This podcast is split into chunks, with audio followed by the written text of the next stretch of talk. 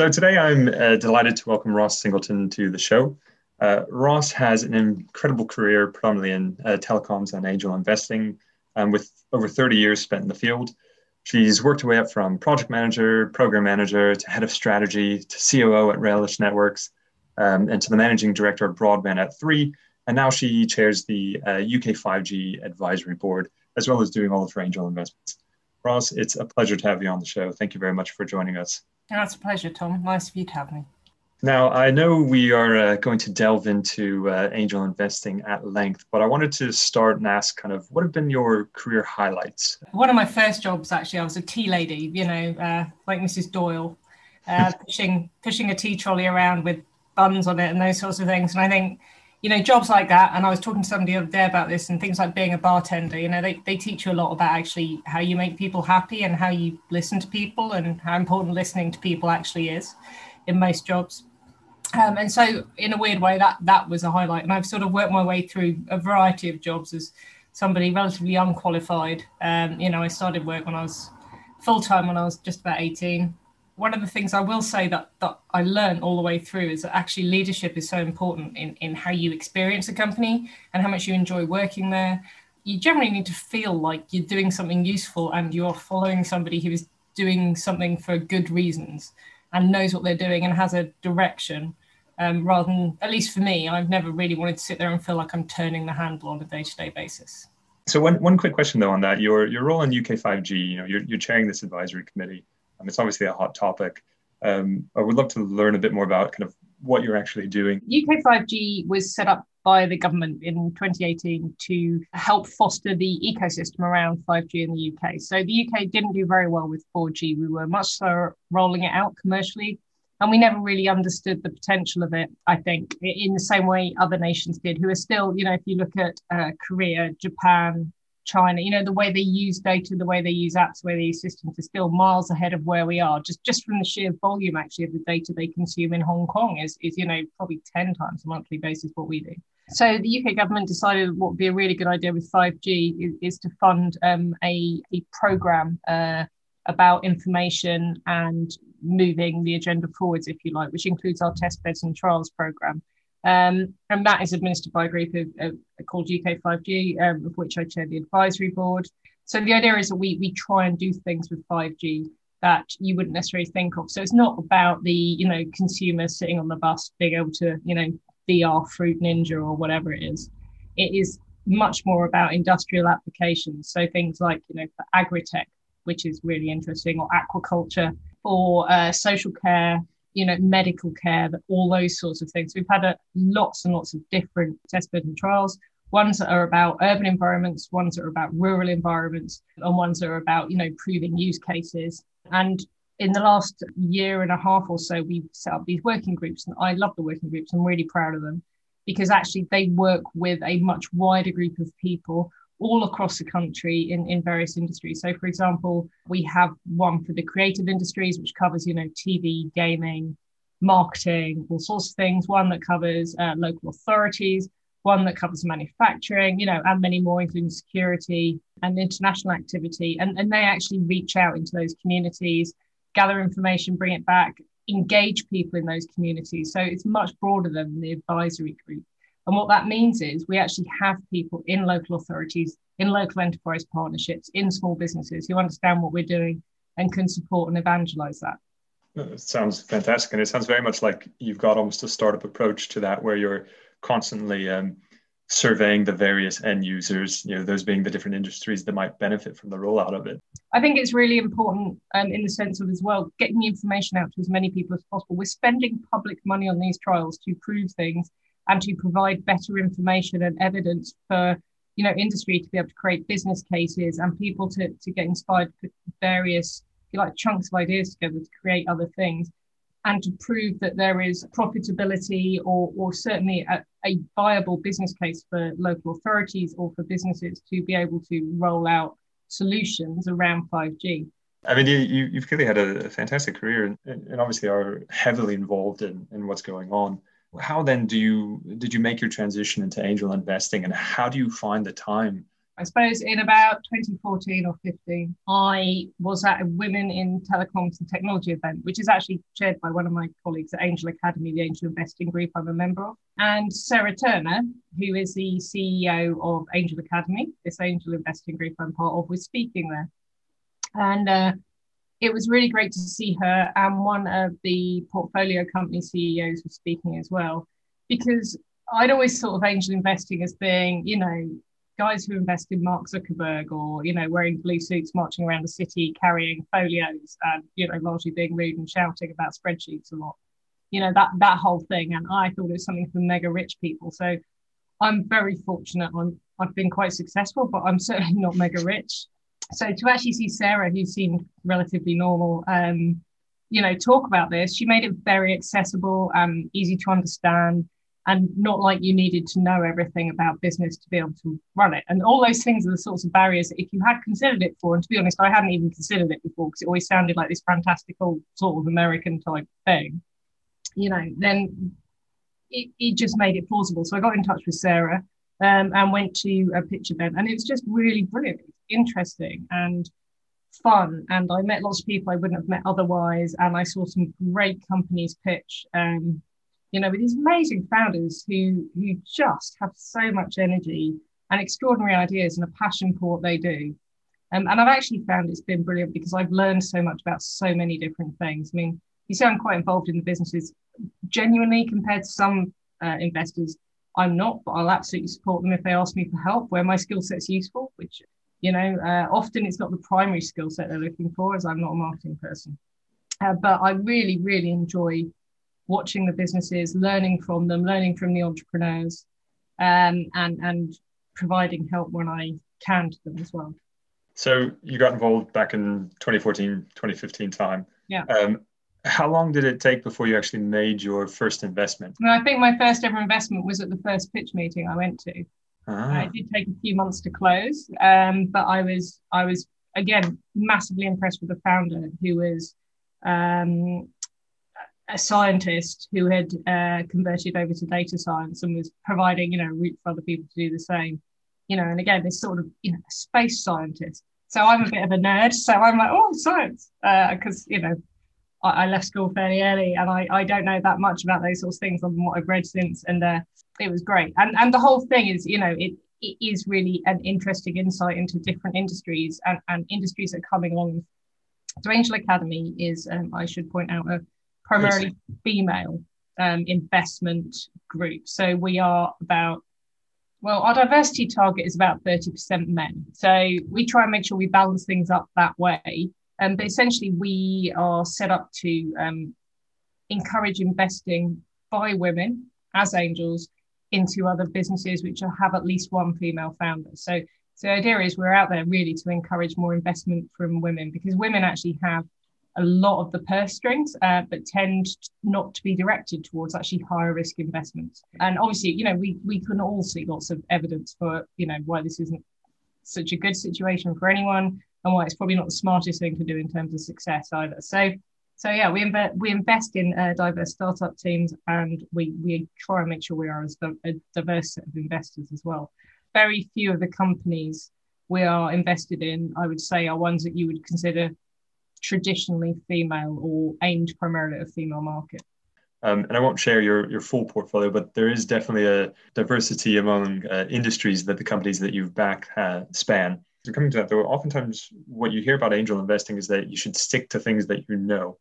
Uh, you know, like, and if I had to pigeonhole you, I would say you should only invest in telecom stuff because you've got this yeah, right? career in telecoms. But you've definitely broken that mold. You know, you've, you've got a, a great background in telecoms and, and technology, but um, if we look at you know just two companies in your portfolio, just to to show some the span of what you've done, um, one of them is actually one of our portfolio companies, which is called Nix and Kix, who make fantastic beverages. if you, I mean, if you've traveled, well, I would say by train in the last 12 months, but you know, before lockdown, you've probably seen them at most of the the stations. They stock them in, in nice nice places. So talk me through how do you approach something like Nix and Kix, where it's you know a fast moving consumer good. Um, it's not something that you've necessarily dealt with directly. How do you how do you conduct due diligence on that, and what is it that you're looking for? Well, I'm, I'm very lucky actually. With um, Angel Academe, we do due diligence in groups. Obviously, you know, we're still responsible for our own decisions, but we have a process with due diligence. We actually have a like written down process, which I really appreciate. It, it, it speaks to, you know, my background. So my background is actually largely in IT and telecom. So, you know, technology is not a million miles away. True. I understand software and those sorts of things to a greater or lesser extent. But yeah, soft drinks was a bit of a, a break for me from that. I would say you know, you go about due diligence by working with your colleagues actually in the Angel Investing Group, because quite a few of them know a lot about FMCG. You know, we have people who are have been very senior in a variety of very serious FMCG companies. And at the end of the day, you know, there's a set of accounts and projections and, and there's a founding team. And I think what we all know with with angel investing is is, you know, almost it doesn't matter how great the product is. It's always going to be about product market fit, timing, and that little bit of fairy dust that just makes the luck work, you know, and having the right founders and the right team to, to you know, either make the luck or take advantage of it when it happens, right? And those are the things that I think actually make a difference. And if I look at the founding team of Nix and Kix, I mean, Kirsten and Julia are amazing. They are energetic. They really care about their people they taught themselves how to do this. And I have to say, you know, as somebody who's not a massive fan of soft drinks as a general rule, they I really like them. They're really good. It's really nice to actually have a soft drink that doesn't make my teeth feel like it's going to fall out. And that was the other thing is, you know, I, I actually like the product. And yeah. you know, it's vegan, it's alcohol free, it's low sugar the cayenne kick in it I love as well because it does yeah. you up a bit, you know, it's yeah. like ginger in something. It's great. No, fantastic. At the other end of the spectrum, you mentioned earlier, you know, you're a bit of a bit of a nerd. Um, you've got you invested in Provenance, um, which yeah. develops blockchain technology um, for businesses to track items through supply chains, which again, like completely fascinating, but FMCG and then blockchain, you know, on this side. Um, I, I, suppose some of it is the same because you highlighted that you have a, a process for due diligence, but mm-hmm. um, how do you change, if at all, the approach to that type of business versus a Nix and Kix? Or you know, is there anything different you're looking for? Yeah, I mean, again, what, what I would say is in both of them, what, what I look for is strength of the founders, structure to a greater or lesser extent, and depending on the system, you know, how do you produce what you do? How do you make sure what you do works? How do you make sure your customers are happy? You know, those sorts of things. So I, I'm quite process oriented and it's about understanding what you need to focus on in terms of what are the key things that as a leader of a business that you need to focus on to deliver what you need to deliver to your customers which let's face it who pay you and who will help your business grow and it's absolutely about that sort of laser focus on doing that and sorting out the key issues with your business. So whether it's, you know, in the case of the Nix and Kix team, you know, they have really robust, well rehearsed Brexit plans. If we talk about Provenance, I love Provenance. They're really interesting. They're incredibly purpose driven. They've got over quite a lot of lumps and bumps over the way where, you know, it's just this stuff is hard to um, be able to work with everything from texting technology through to proper barcode scanning technology and all these things to actually make sure you can track a something. So a tin of tuna, for example, you know, you can follow a tin of kelp tuna with Provenance all the way back to where it came out of the ocean and the person that fished it out. You know, so you know where something came from. And, you know, clearly you can see so many applications for that, whether it's on auction sites for, let's say, secondhand handbags or designer clothes to actually where your food comes from to uh, signing of documents or the evolution of documents like deeds you know and and the blockchain's like the headline that's fancy but actually that that isn't the key. They understand and Jessi the ceo understands very much that blockchain is is a tool that helps this stuff happen. She's very purpose driven they're a b corporation you know and again has that very smart structured approach meets targets understands you know when she says she'll do something that she's committing to it and so do her team. You know really good leader well thought of in the industry. You know, all these things that, that are actually, I suppose, common um, in between a lot of the, the, I suppose, more successful businesses I've been behind and the ones that over time, you know, you realize you can continue to be really enthusiastic about or about that consistency of purpose and the consistency of focus on delivery. Delivery, not just for your customers, actually, but also for your teams inside. I mean, both companies through lockdown have, have focused very strongly on making sure their teams are engaged and that their well-being is looked after.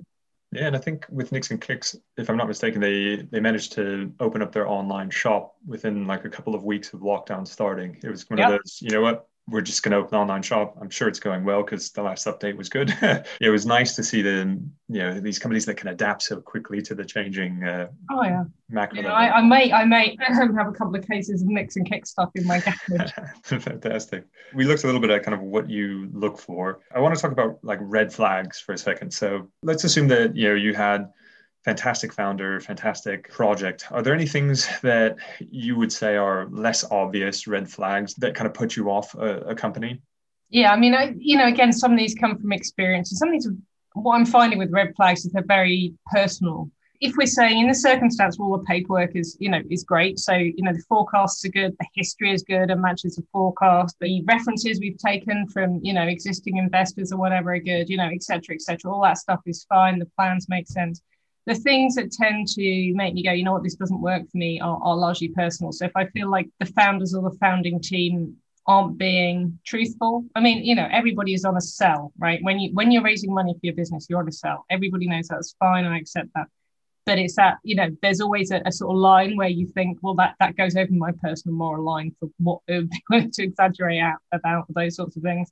Or if for example i feel like the founding team aren't open to suggestions and again it's not that i expect them to listen to me necessarily but we have lots of experienced angels and if i feel like they're not considering ideas or um, you know thinking about how they might do things and and i'll just basically you know set in that mindset of no we're doing it this way then that that gives me pause and I think stores up problems for the future. I've probably missed out on a lot of things where I will kick myself down the road. But those things, you know, those things particularly for me uh, do seem to be red flags. Yeah. Okay. And you you mentioned kind of learning from experience. Are there any war stories you're willing to share? Not not naming and shaming the companies, but just a, a situation where you overlooked something and it didn't work out one of my little foibles when I invest is, if you like, is I don't really like investing in family members working together, partly from experience of like actual day-to-day work and and, and partly from um, an investment experience where you realize that a ceo is perhaps a little autocratic you know again which is not necessarily bad in itself but it's that whole thing where you know it's they're very much we are going this way and we're doing that and then they bring in a spouse or you know the spouse also works with them and that just means that quite a lot of the business, at least in my head, is conducted away from the office. You know, again, which isn't necessarily a problem, but it's a whole thing where it's very hard to take people with you if you're evolving all the time when you're not physically around those people and your ideas evolve over a weekend or at night, you have an epiphany, but nobody else has seen that. And it's very hard to move that along, you know, from personal experience as well at work. You know, I've seen how how difficult it and exclusionary it can be for the rest of the team. So that sort of thing, I would say from from experience, definitely definitely doesn't seem to work in terms of building a business. With the way COVID has gone so far and, and so many teams being virtual um, and, and possibly remaining virtual for the foreseeable future, how do you think the teams have adapted to that? And how has that changed your view of not working in the same space? Whether you're in a virtual space or an office space, I'm not sure it makes that much difference. I suppose it's about that partnership thing, right? Who, who is your primary team at work? And I'm not saying these things don't work. Lots of people don't mind married couples or whatever. It's just for me, it's that primary team thing. Um, I would say that the, companies I've worked with largely, I've been so proud of how they've managed to cope, both with cash flow issues, with pivoting, you know, like you say, Nix and Kix, you know, moving to their online store, you know, with actually how they support their teams, how they are trying to make sure they create a team atmosphere. Even it's just getting together, you know, with everybody masked once every blue moon or doing sports activities outside walking, you know, those sorts of things. They've largely managed, I think, to keep themselves together and cope through what's been very difficult because clearly they've also had to furlough people and occasionally make people redundant. These are all really hard decisions for CEOs who previously, quite often, will have been on primarily a, a growth trajectory. And it's nothing to do with how well they're running their business. I mean, that's got to be really hard, but to be resilient enough to come out and still be in business and you know they all are still in businesses i think is absolutely brilliant Fantastic. Um, two two last questions. So first, what do you see coming next year in terms of trends and kind of what's exciting you in the angel space?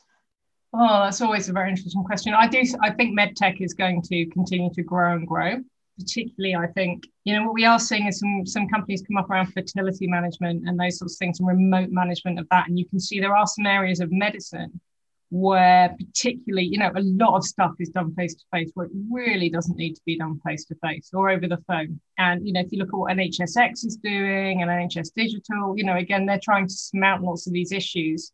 And you, you can see that there is space for private solutions in the medical sector. But I think one of the other things that is going to become increasingly important is place. So where you are and ideas that make the most of where you are at a point in time, where you live, where you're from, how your built environment works around you.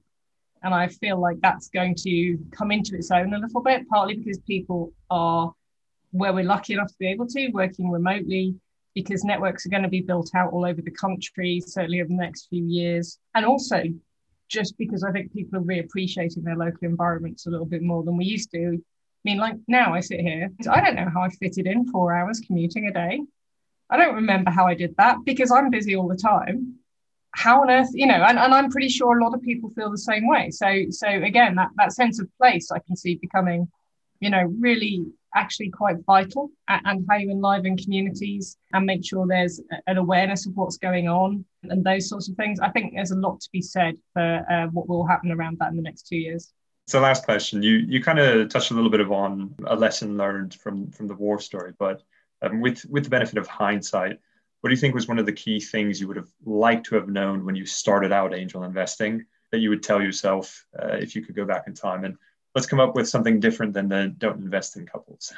Yeah, yeah, no, absolutely. So the thing actually I would have told myself is that my input is useful. So the the the thing is when you start with anything new, you know, for most people, and it was certainly very true of me, I, I lack confidence in, in thinking that I understood enough or I could read a cash flow forecast or, or a balance sheet or those sorts of things. I mean, obviously I can do that, you know, I've run businesses, but you know, feeling like when I looked at something or when I read the terms, you know, I would actually be able to say anything useful. And the thing I've learned from it has actually given me quite a big boost actually in lots of other areas as well is that you can understand a lot of this stuff. And the questions you might ask are largely not stupid. There's very few things that are close to being a stupid question. And actually the contribution that people make you know whether it's me or somebody else who's new to angel investing they shouldn't feel quite so recalcitrant about because actually you know it's useful. Somebody else may not have thought about it. And so i think that's the thing is you know you need to have a little bit more courage of your knowledge experience and convictions because that's at the end of the day you know angel investing is largely you investing those you know knowledge and experience points if you like in, in, to a degree into assessing a business. Fantastic advice definitely definitely worthy of ending the show. Although i will make one last plug for uh, Nix and Kix of course they are a portfolio company. And actually they, they are a fantastic um, beverage. but also i wanted to re-highlight um, the fantastic work that you're doing with uk 5g as well as with um, Angel Academe. We are members of Angel Academe as well. Um, it is a it is a great organization and has fantastic companies going through it, as the data will tell you. So thank you ever so much for agreeing to be grilled by me. Hopefully, it wasn't too bad of an experience, and uh, maybe we'll we'll revisit this conversation in six to twelve months' time and see how the environment has changed for angel investing then. So have a great rest of your day, Ros. Great. Thanks very much, Tom. Cheers.